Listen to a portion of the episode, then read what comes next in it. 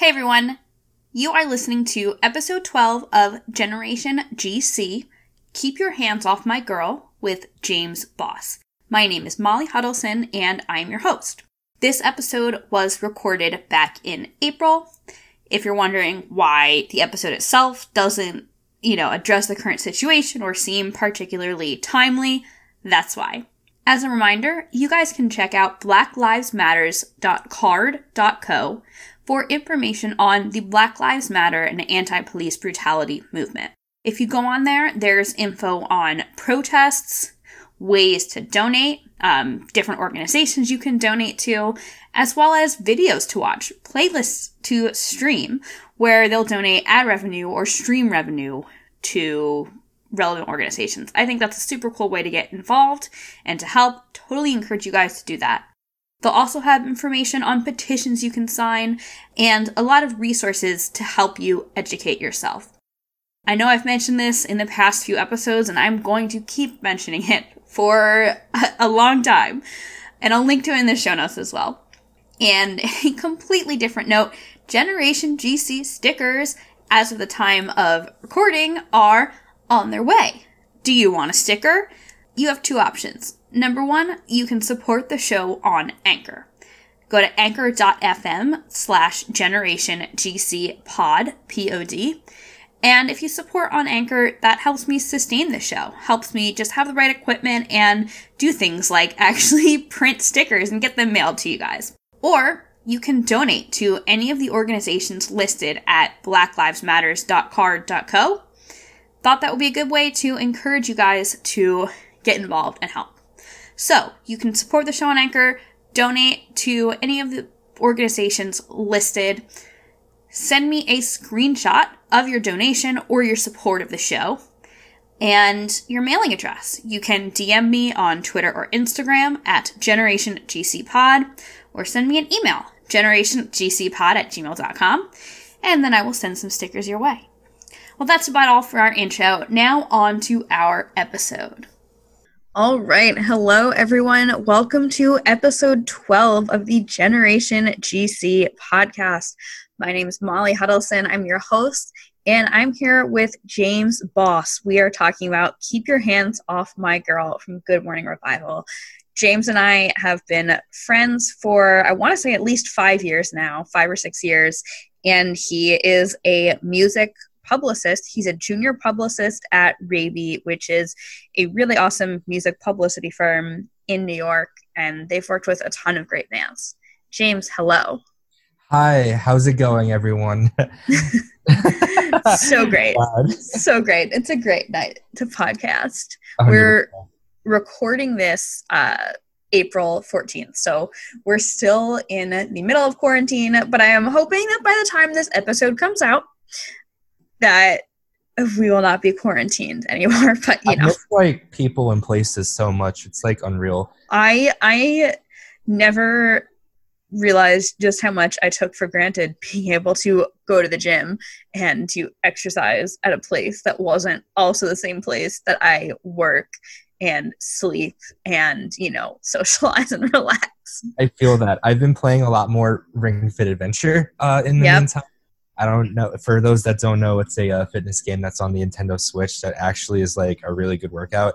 But yeah, no, I just miss like seeing what outside looks like. Yeah. I I live in this apartment complex where like all these buildings look very similar and I'm just like I miss seeing buildings that don't look like this. Yep, I feel that. You know? But let's focus on some positives yes. like this song. yes yes. Okay so keep your hands off my girl is track five on good charlotte's fourth album good morning revival. It was their last release on epic records uh, epic daylight records before they then were going to release cardiology on capitol records. The song was released late 2006 on their website and myspace page it was also released as a single from the album in the UK, Australia, and Latin America, but it was not officially released as a single in North America, which I, I actually didn't realize because I thought it was a single in North America. Yeah, too. like I remember definitely seeing the music video as a kid. I'm yeah. probably gonna make a lot of people listening to this feel old, but I was only 11 when this song came out. Um, God damn it. So I, yeah. um, so at the time I had heard it and I didn't really know what it was about. I didn't know that it was yeah. like critique of like club culture and stuff basically. I just right. thought the bass line was really like cool and like gritty. And like I would say it was definitely one of like the songs that made me want to be interested in playing bass around that time. The other one being Hysteria by uh, Muse. Those two songs that. are definitely uh, pretty influential to me. Taking what a combo! yeah, I know. Like two completely fucking different songs, but hey, it is influential to me in that aspect. So yeah. God. So yeah, so the song was certified gold in Australia. In the UK, it reached number 36 on the UK singles chart in the first week of release through download sales, and it climbed to number 23 once in stores. And the music video, I believe the one that's listed as that I that I listed as main video, James. Um, and listeners, this is you know if you look up on YouTube, there is the "Keep Your Hands Off My Girl" music video, and then there's also "Keep Your Hands Off My Girl" alternate version. This is the one that just music. I believe the one that's just music video won the Viewer's Choice Australia Award in Australia. Wow. Was it yeah. like the VMAs or was it just like? yeah, the MTV VMAs in Australia. Okay. Yeah. Mm-hmm. Um, Setlist FM has 115 citations of Good Charlotte playing this song live, ranking it as number 15 in terms of frequency. I that was a cool feature. I found that setlist.fm can will like list out for artists they'll list out like every song they have been recorded as playing live with how many times they're recorded as playing it. Um, and obviously this is you know dependent on was there a set list uploaded from every show? Because there's not going to be a set list uploaded from every single show probably. But yeah so if you know if you go see good charlotte live you might hear this song. Not necessarily a guarantee though I think one little fact that I love about the uh, second video that they made with uh, them in the club and stuff, yeah, um, it was used as their main uh, talking point for when they were named the Xbox Live Marketplace Artist yes. of the Month. Yeah. And I just I don't know how many gamers out there got into Good Charlotte because they saw the "Keep Your Hands Off My Girl" video from the Xbox Live Marketplace. But I really I, you if that is the case. Yeah, I mean, I don't know because I guess this was like a couple years after you know the Tony Hawk Pro Skater kind of exploded, and like I know that soundtrack, a lot of people cite as being really influential. Oh yeah, like for me, so the Burnout Three Takedown soundtrack is like gospel to me. But was just, that what you were? So when we were on the video call, like with a bunch of friends the other night, was was that what you had like the poster of or something? Yeah, yeah. It's like this great racing game.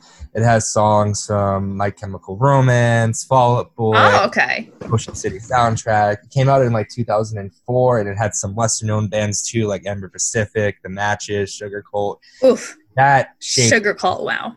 That shaped my music taste as a kid. But the reason I find the Xbox Live Marketplace thing funny is because it's not directly connected to a game it's just connected to the front that you would buy games. Right. I just yeah. feel like it's a bit of a missed opportunity. right. Like it's not like a game itself. Um so James, when I I brought up this podcast to you about a little over a month ago, I want to say, and and you mentioned that this is a song, Keep Your Hands Off My Girl was a song you were pretty excited to talk about.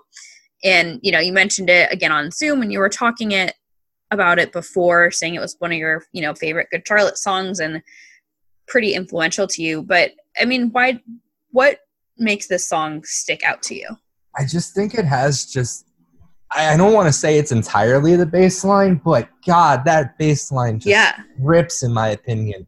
And it has just like this really unique tone on it that like uh, it's not really used in the scene that like Good Charlotte no. part of. So I think not like at all stand out like I'm kind of indifferent to Dance Floor Anthem, which was like Ooh.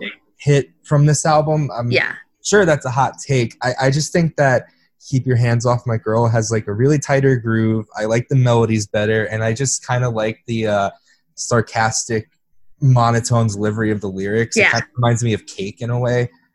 Yeah, uh, which we'll we'll go into a bit when we talk about uh, some other some other things about this song. So something I always like asking people is when did you first hear Good Charlotte and what were your first thoughts? I actually know the exact answer to this. Ooh, tell me Uh, that exact so answer. I had a now that's what I call music CD. Um, Okay. I'm- now now in- what? yeah, like now this is what I call music number. No, no, but I, like which number? I am googling that right now. Okay. Uh, but it was I just want to live. That was the track that was on the CD that I have. Okay. It was now that's what I call music 18. Wow. I, I have a bunch of the now that's what I call music CDs. That's like what my parents like bought me as a kid before iTunes and stuff. Yeah, I Yeah. had I had three, four, five, and I think I had thirteen. and I just really liked I Just Want to Live when I first heard it just because it had like those like violins that start it had that like really danceable drum rhythm and the falsetto in the chorus like really made me happy. I didn't really know what any of the lyrics were about cuz I was like right. 9 but like yeah, I was gonna say. but that's the first good Charlotte song that I remember hearing and Wow. like that's another song that I could have been a contender to talk about on this podcast on oh yeah. honestly Yeah. like, I, I love that song Um, I will say that I have already uh booked the guest for that song, and that episode probably won't have for a while. Won't Mhm. happen for a while, but I have booked the guest for that song, and it's it's excellent. So let's talk. I want to talk a little bit more about how this song influenced you to start playing bass, and then eventually, you know, starting bands and everything. hmm It was just like one of the first songs that I heard as a kid where the bass was like specifically the lead instrument that can like Yeah. carry song. And I just felt that was so unique. And like at the time, I was playing upright bass for orchestra, which I Okay. totally chosen in the third grade because it was so fucking big and I thought that was hilarious.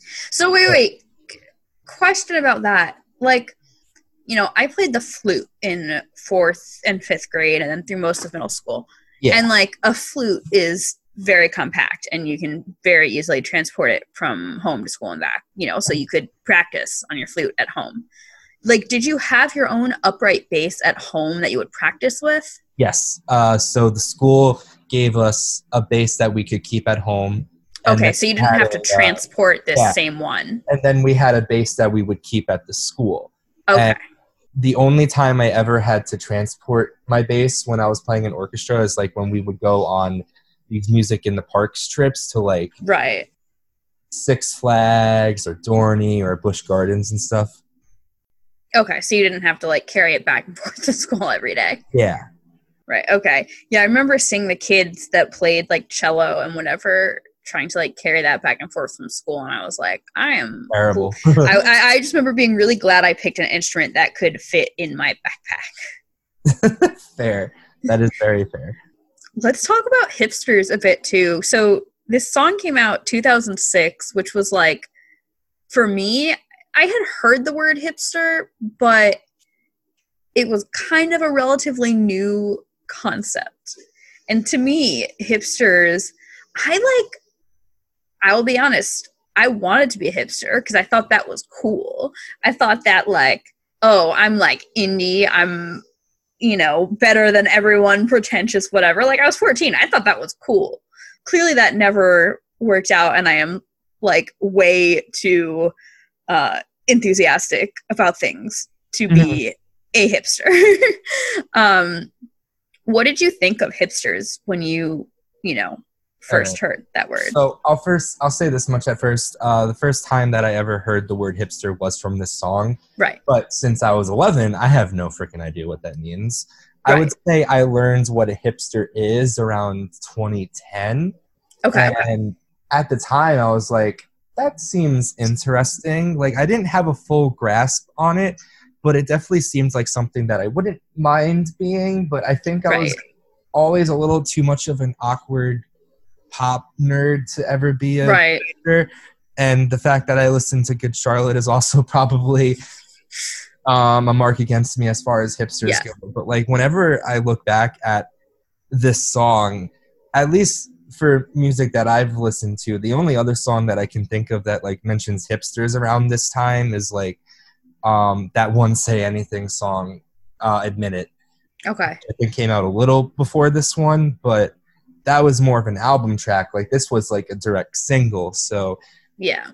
For me, I think a lot of hipsters started to get really popular in 2011. I, I specifically remember seeing like an influx of news articles about like yeah are yeah because I, I remember so 2006 like i had just started 10th grade when this song came out and then it was you know when i was like kind of in the middle of my college years that i i felt that like resurgence of of like the word hipster mm-hmm. and I had, you know, I've I've played around with my hair colors quite a bit. Anyone that's, you know, followed me on social media or seen pictures over the years has seen the many hair colors. And I mm-hmm. had at one point in college, my hair was blonde for most of college, but I would kind of experiment with all these different like streaks and little dip dye ombres at the end.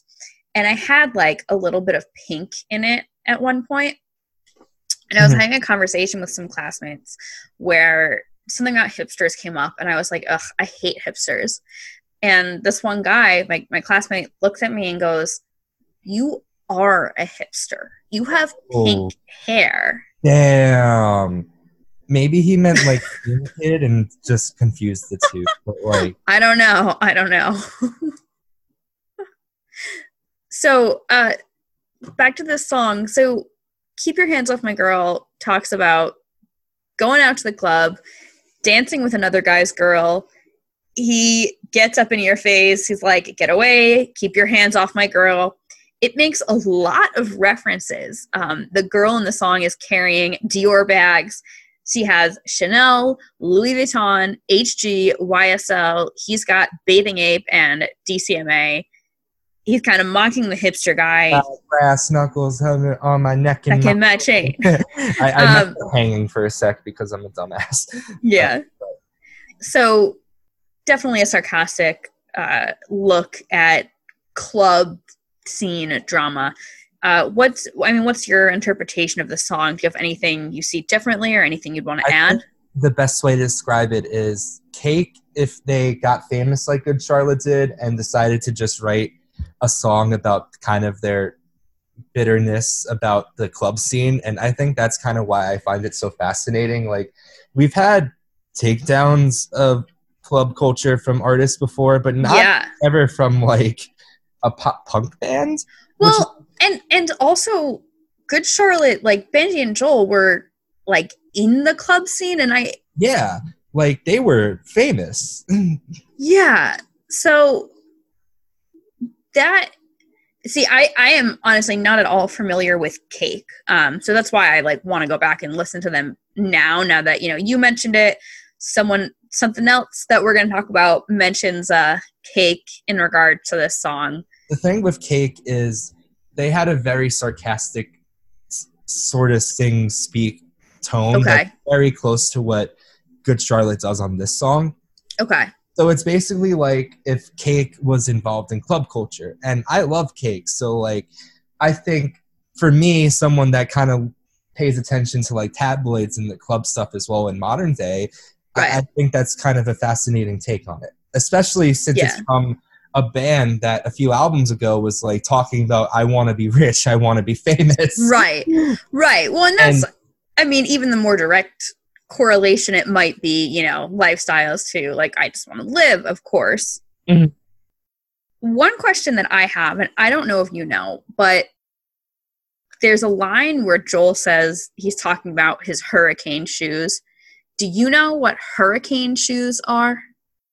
Um, I want to say that they're like oh god. I don't pay attention to shoe culture. Neither do i, I at all. expose myself for like getting this wrong but i want to say it was a popular sh- shoe brand like in the club scene at the time. Right. like, something that like it's what's something that if you have a brass knuckle around your neck and your chain you're probably wearing hurricane shoes. Yeah. Yeah. I'm, I'm not exactly a club kid. I'm a dumb pop nerd. Right. So, like, you know, I don't have the most experience on dan- dance floor fashions. that's what I had imagined that it would be. Yeah, I, I, especially as I'm thinking about the lyrics now, the fact that he's just like naming all of these like clothing lines and companies and labels, to me, it feels very okay. I'm, I'm very we get it. New you to in the club scene. well, it, yeah, it, it feels to me like it's very like I'm new to this and I want to like prove that I know everything. Mm-hmm. Whether or not I I wear it or use that myself, but like I wanna I wanna prove that mm-hmm. I I know what the club scene is, that I'm not a totally outsider, even though this song is like a very sarcastic kind of take on how bizarre club culture is. I would say even if he overcompensates with his knowledge of brands and stuff that are popular, I still think that like compare this to I Just Want to Live, which I think is a very jovial tune that's very catchy. This is definitely more brooding, and I think you can tell that they're maybe a little burnt out with the scene, and I think that's yeah. why I'm kind of so fascinated with it as well. It, yeah. it doesn't seem like they're happy, but that kind of makes it work. Well, that's and that's something I had noted about this album too. That you know, it's Good Morning Revival, and in a lot of press at the time, they'd talk about how revival. You know, they're they're starting over, but a lot of this album is like really cynical and jaded. And some of the later tracks on the album, uh, like Beautiful Place and something else, you know, that they get a little and, and especially March On get a little more optimistic. But like especially especially the first half of this album is super like just jaded, jaded, sick of it. And you know, we'll we'll talk a little bit more. I have some quotes I've pulled from interviews and things that we can kind of dive into why mm. that might be. But first, do you have any stories, James, or like memories that you want to share about Keep Your yeah, Hands Off My Girl? Uh, the main one that comes to mind is in 2012, I was in a pop punk band for less than a month. I was not a good member of said pop punk band. So wait, why were you not a good member of the pop punk band? Because I looked on my at my phone all the practices and never oh. practiced at home. But oh. one of the things that they wanted to do was cover this song with me. But instead of playing it on bass guitar, they made me learn it on upright bass. Oh, that's so badass. So I actually do know how to play the song on upright bass, like the bass line. And there exists a demo version of that on some broken computer somewhere. Oh my god. That's awesome. That's so cool. That's like I, kind of what helped reignite my love for the song as well. Like since I knew what hipsters were now and like right an old enough point where it's like, okay, now the, the lyrics of the song make sense to me. Right. Right. Have you ever been like a club person? Clubbing? no. I, no. I think from the way I said that, you can tell that I'm not. Yeah, like for those that don't know, my free time is spent playing video games on my couch, and that's about it. Yeah. But it's a nice life. I, I like doing that. When I hang yeah. out with my friends, I like to hang out with them in like groups of four, and we're all just chilling. I've, I've never been a huge party guy. Like I got that out of my system in college. Yeah. Yeah, I don't know. I was just never a club guy. I, I never cool enough to be. I so I went to a to a college that had like a pretty big Greek life scene, but it was a lot tamer than like you know the the state school a lot of the stereotypical you know midwestern state schools or something mm-hmm. and a lot of the greek life people were like leaders on campus and they were athletes and they were had you know great grades and graduating cum laude. But you know I, I went to like a couple frat parties and i went on a trip i think last month that marked nine years. So march 2011 i went to turkey and i went to a club one night in turkey and I went to, oh. you know, I went to, to, a nightclub in Berlin when I was in Berlin, you know, a year and a half ago. Because I was in, I was in Berlin, and mm-hmm. you know, when you meet some Australians at your hostel in Berlin, and these like this really hot Australian boy asks if you want to go to the club, you mm-hmm. said yes. Uh, but no, I've definitely not been a club party kind of person. Either. I think the one club story I have is in 2015. I bought tickets to see Rae Sremmurd play a local club, and wow. I didn't know there was a dress code, so they didn't let me in because I was wearing khaki shorts. Oh my god! Which local club was this?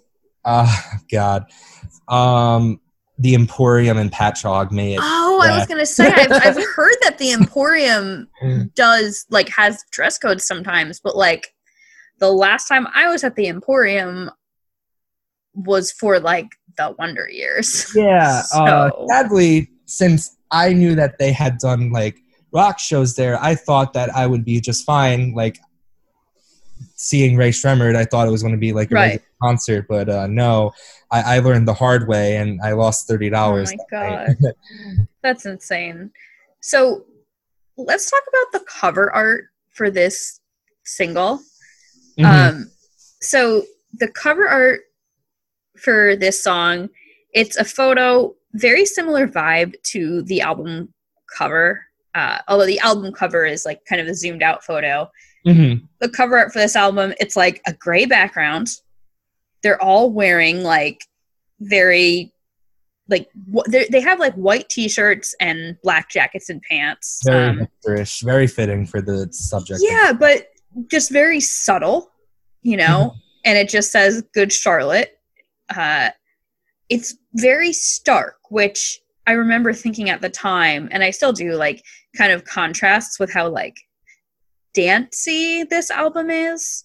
Mm-hmm. But I guess kind of shows that you know this isn't an album about like ooh I love clubbing. It's like okay, like one minor detail I like about the single cover is that it kind of flips the color scheme that's going on for the main album. Like the main mm-hmm. album is like bright orange everywhere, while this is like more of a hued out maroon. Yeah. Yeah, it's also, you know, the first three albums they had used that like old English gothic font mm-hmm. and they did not use that for this album.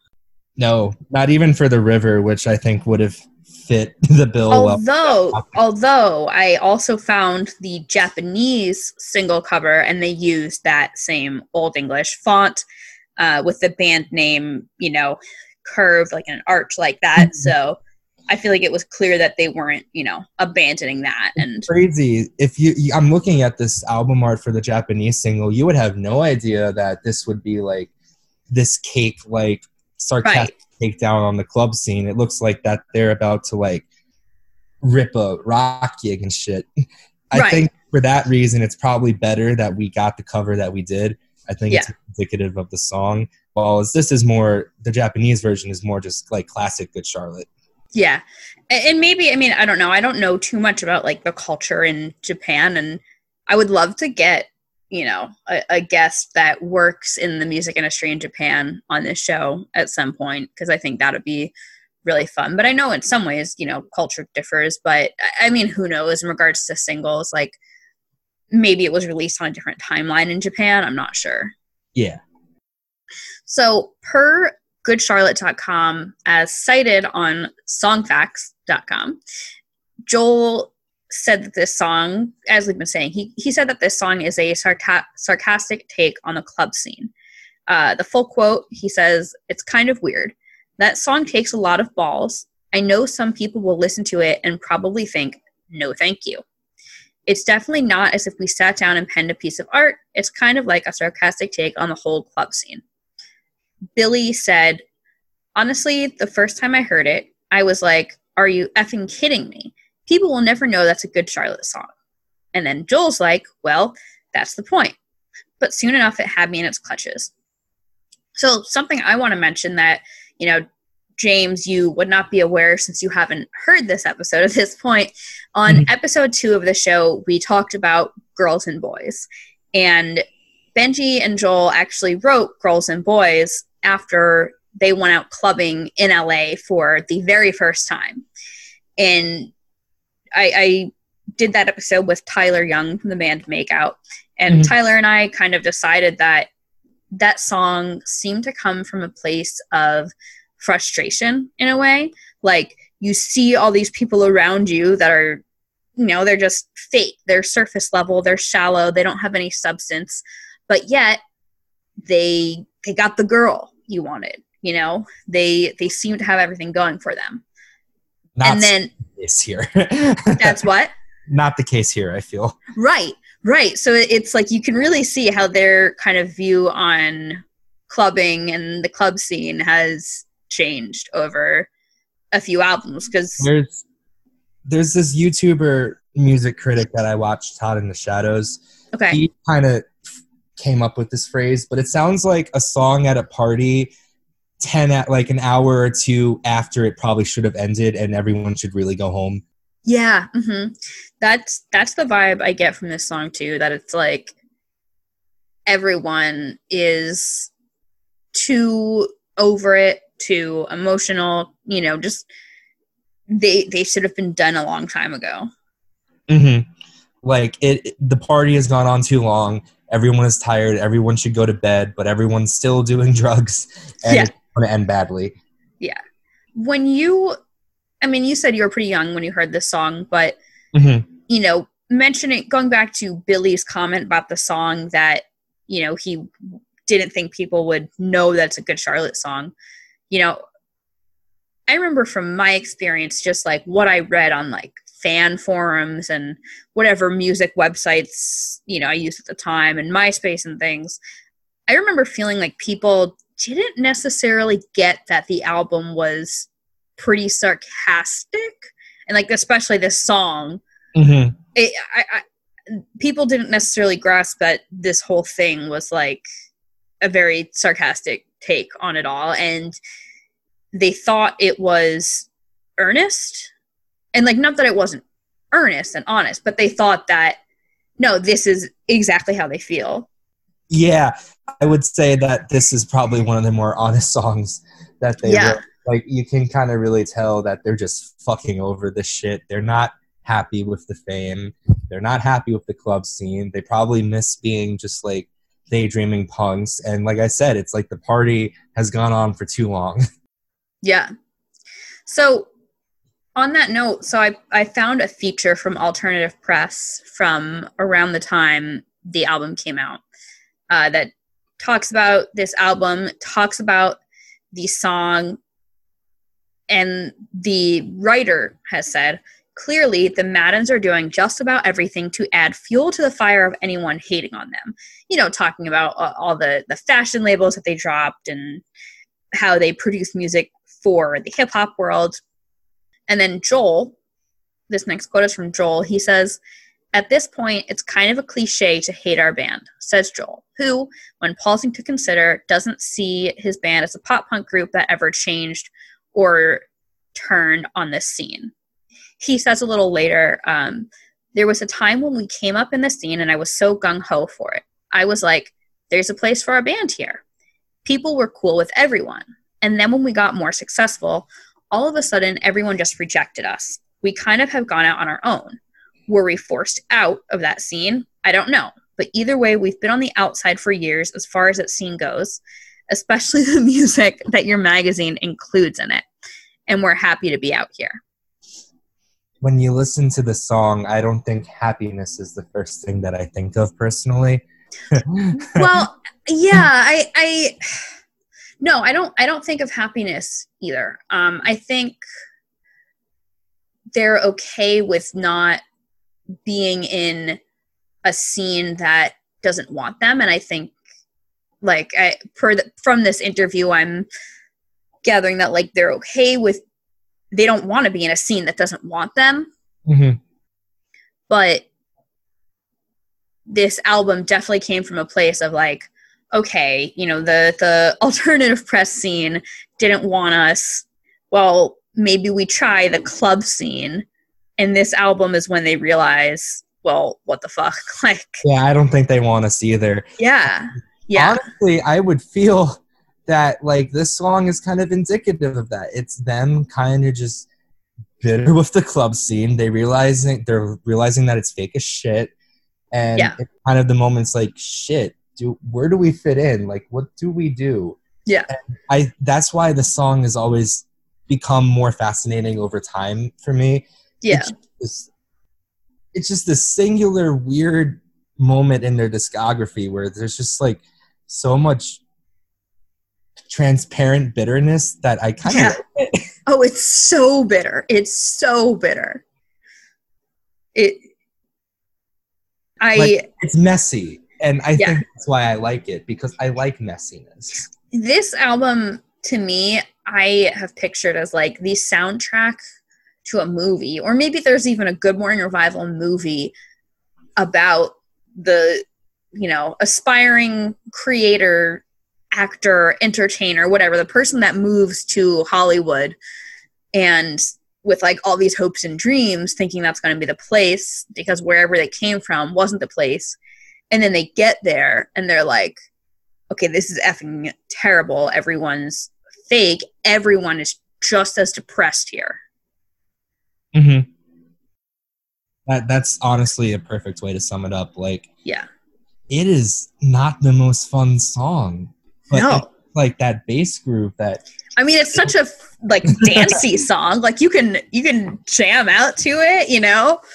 But no, it's not like a happy song at all. It's very bitter.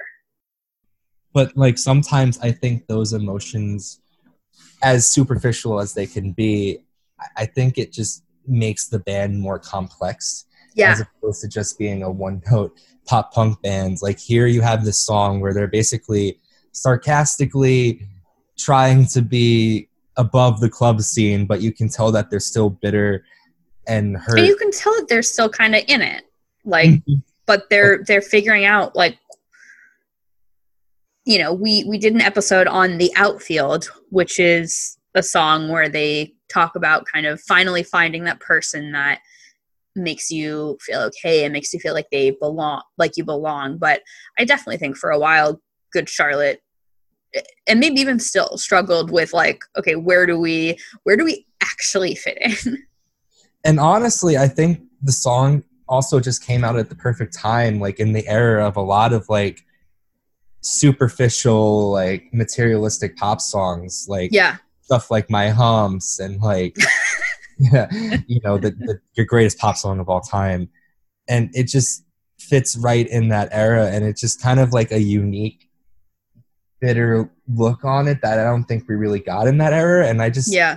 Find it fascinating. It's like a true glimpse that the 2000s were not only about you know just clubs and parties, but that there was a lot of bitterness and happiness there too. Yeah. And I feel like that gets forgotten when people like reminisce on the 2000s. The 2000s fucking sucked.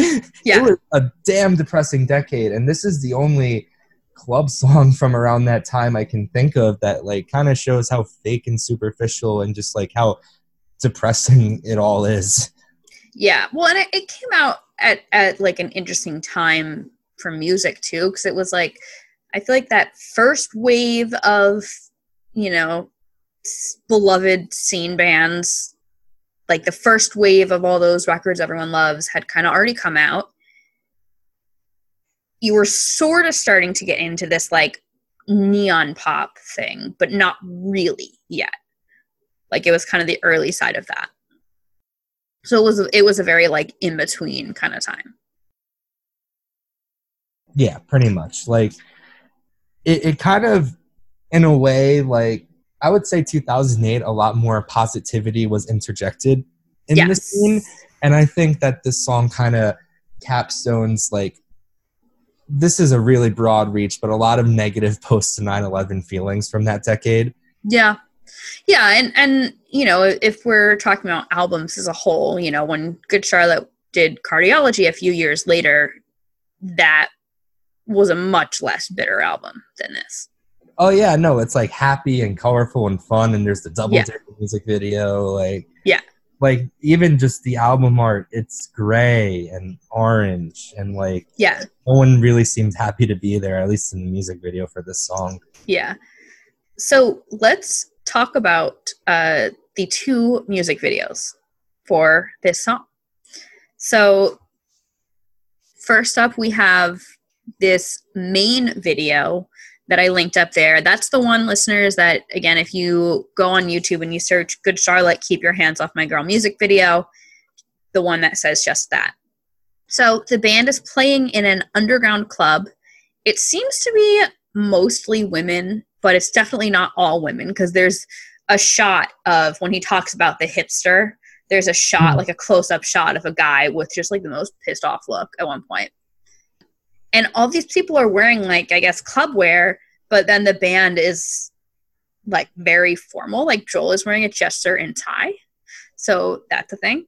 The mm-hmm. cinematography of this video was done by Samuel Bayer, who had directed the Hold On video. The video was directed by Samuel Bayer's longtime assistant, Brian Lazaro, and it was featured on MTV's Making the Video. And as you had mentioned before, James, included on their content for the Xbox Live Marketplace for Artists of the Month. Hey, I mean, if it got those gamers to check it out, you yeah. can't go wrong. I so the alternate version of the video was in my mind. It has always been like what I think of as the video. So this main video was made for TV after this original version, which is on YouTube as the alternate version. Mm-hmm. Um, it was posted on their MySpace October 26, 2006. The alternate version video was directed by Nylon editor in chief Marvin Scott Jarrett, who also directed their Fast Future Generation documentary. Uh, the band is playing in a really stark white gray room, possibly also where the album cover was shot. I assume where the single cover was shot. It did receive some airplay in the UK, but was replaced by the newer video eventually what are your thoughts on these videos i mean to you like when you think of the music video for this what what's which version do you think of i actually always go to the alternate version that's Me too. the uh, version that i saw first like Same. the one that um it looks like it was directly the album cover was basically directly yeah. taken from it like it may not be the most interesting video, but like it, it fits the mood of the song. It's it uh, exactly the most fun video. It's not well, the, the most fun song. The main video where they're in the club kind of fits the story of the song a little better. But I'd say that I think the, oh, the cinematics fit the song's feeling better. Oh, totally. Yeah, it, it's this song is not about having fun in the club. It's like being super cynical and jaded and like fucking hating it. Mm-hmm. Another thing I wanted to note so this album was produced by Don Gilmore, who also did their first self titled record.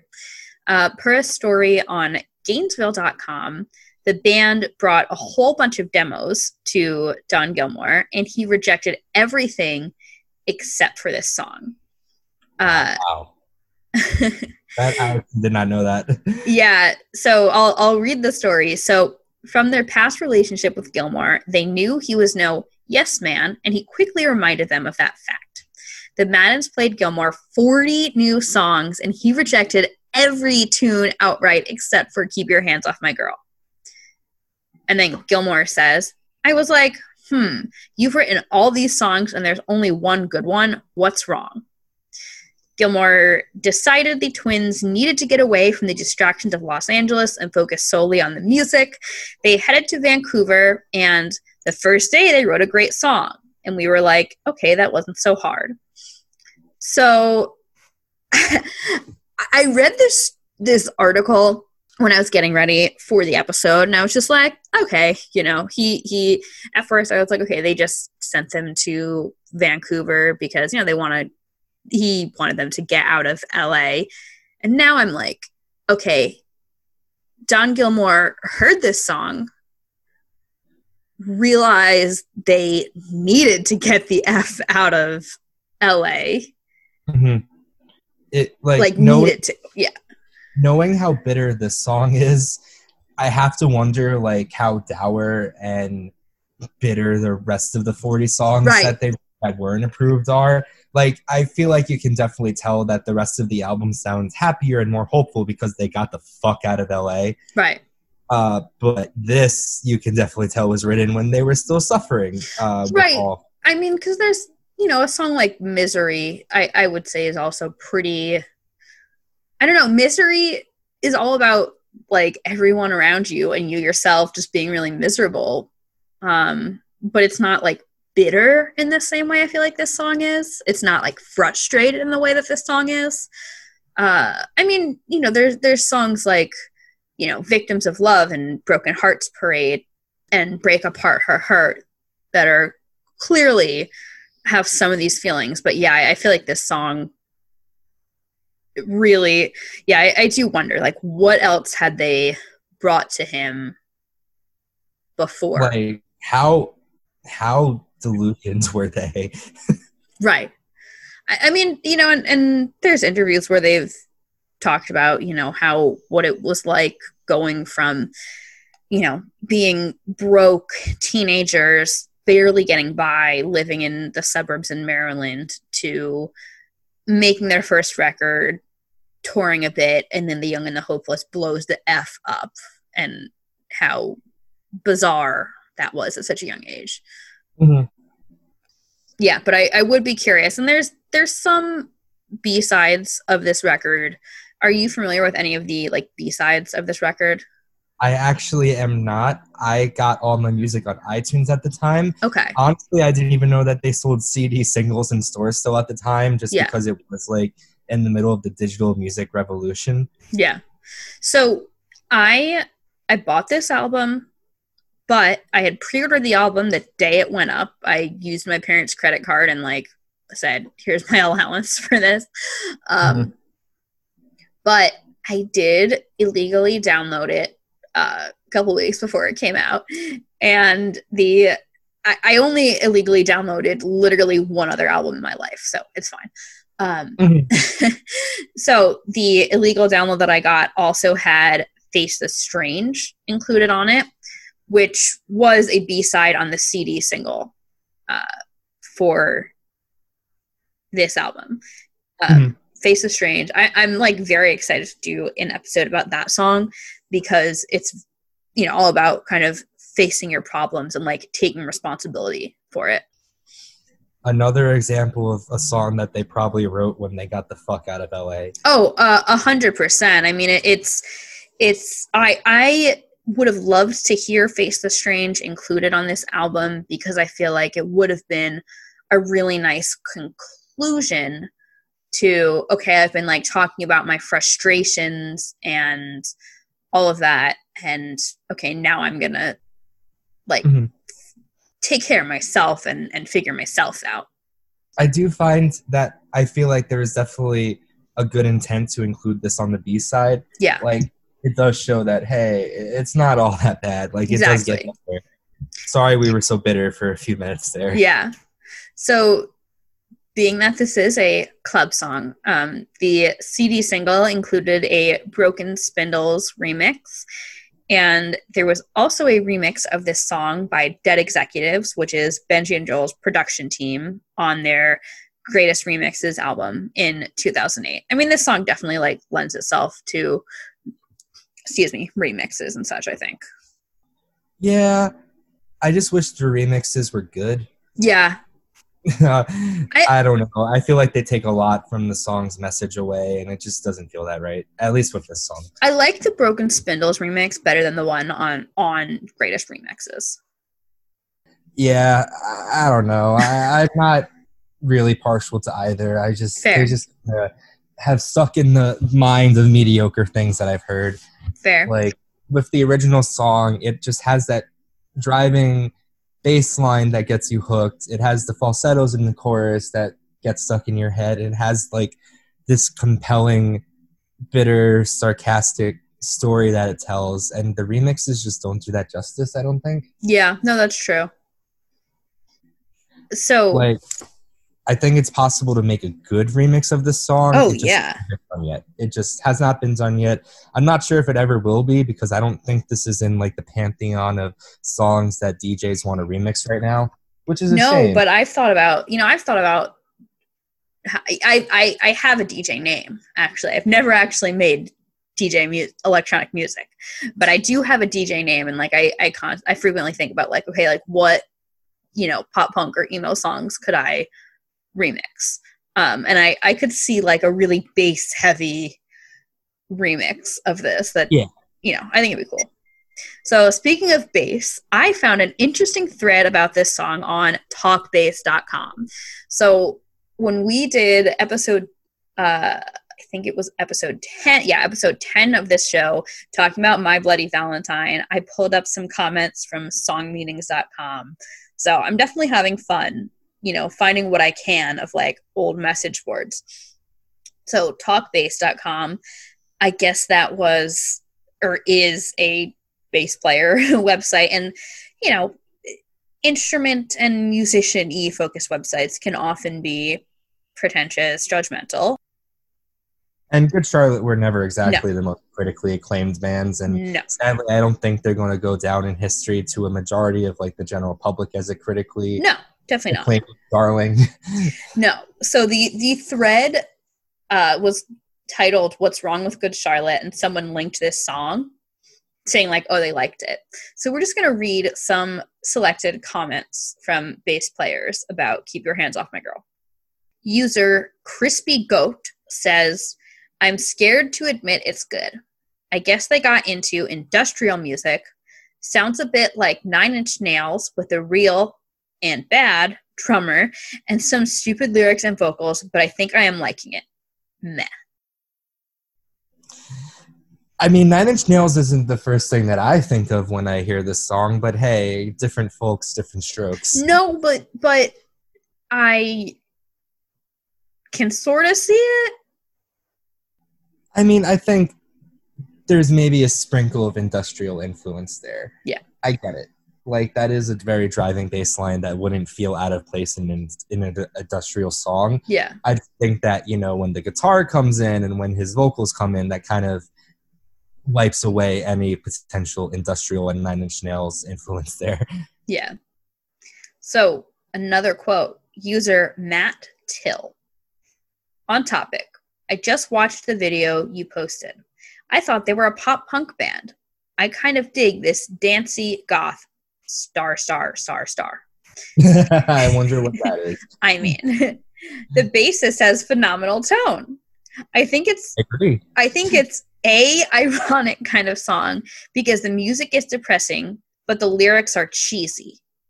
I mean, the lyrics are cheesy, but I feel like the lyrics are also kind of depressing.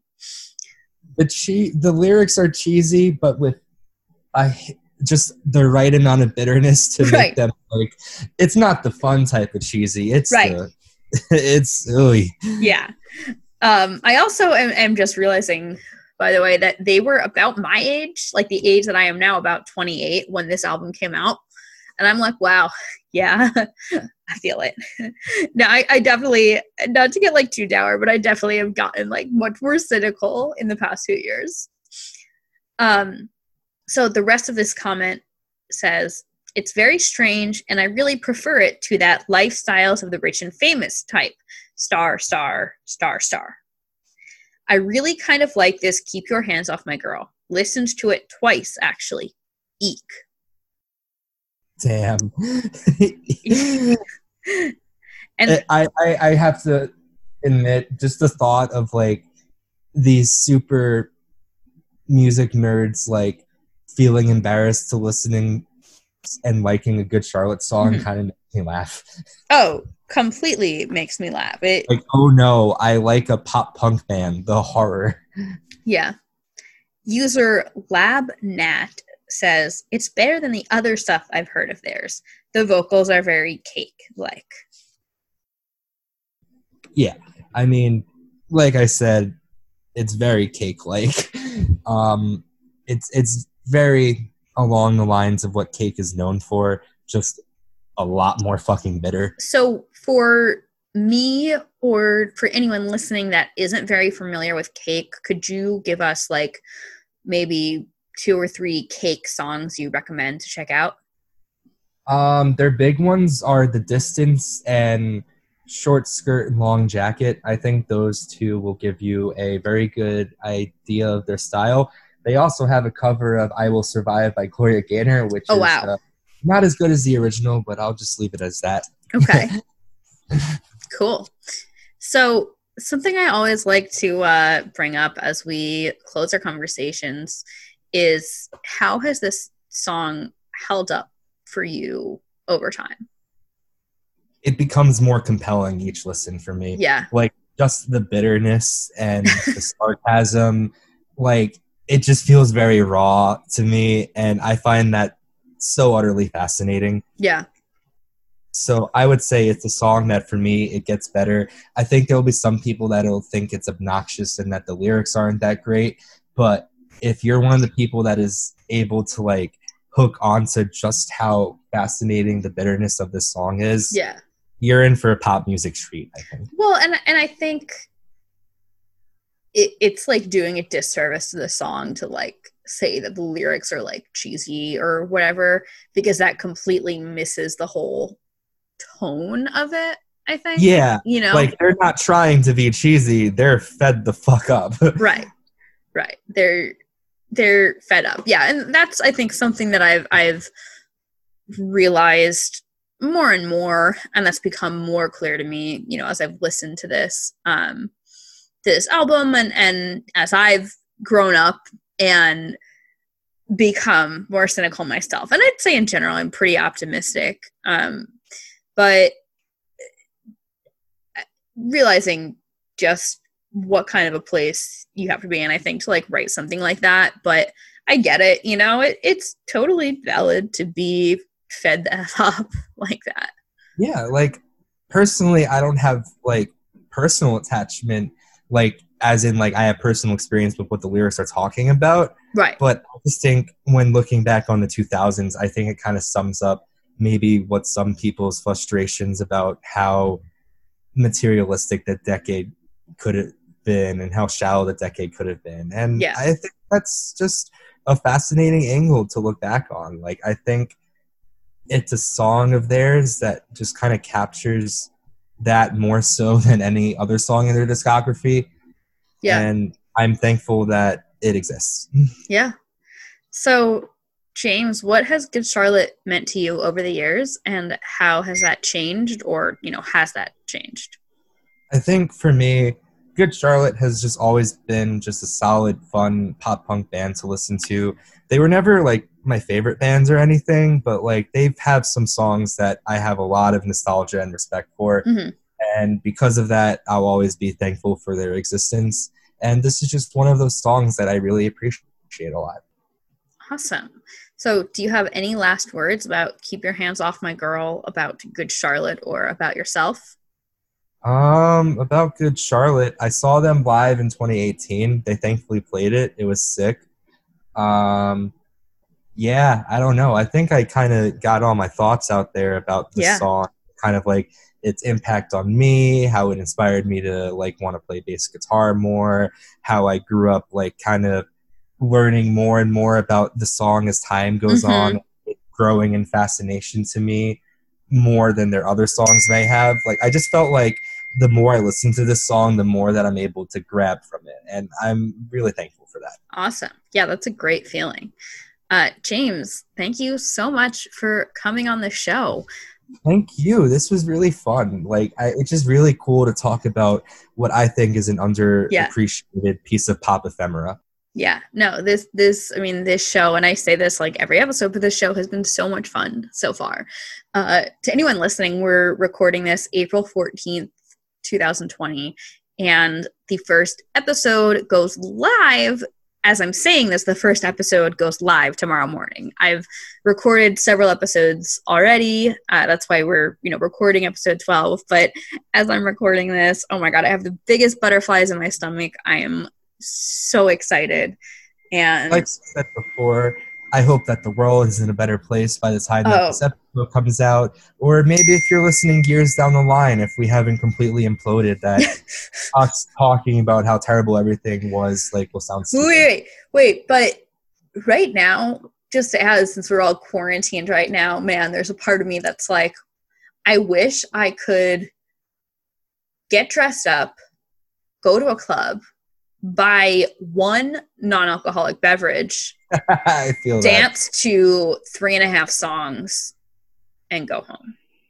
Yeah, no, I feel that.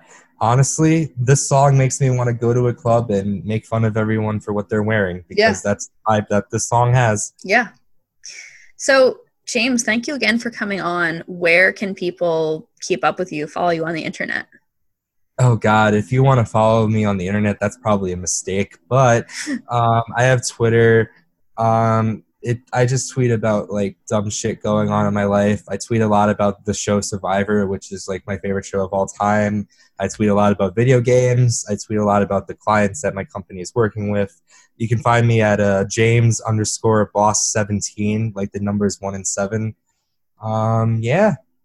Awesome. Sorry in advance for dumb shit I tweet. Oh, James, I tweet so much dumb shit too. Thank you again, James. Thank you to everyone who has listened. My name is Molly. I am your host.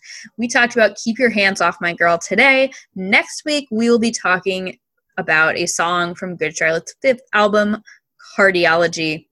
You can follow Generation GC at Generation GC Pod on Facebook, Twitter, and Instagram. And you can follow me, Molly, at M Hudelson, M H U D E L S O N on Twitter and Instagram. And please make sure you're subscribed to the show on Spotify and iTunes and rate it, leave a review. Thank you so much. Peace, y'all.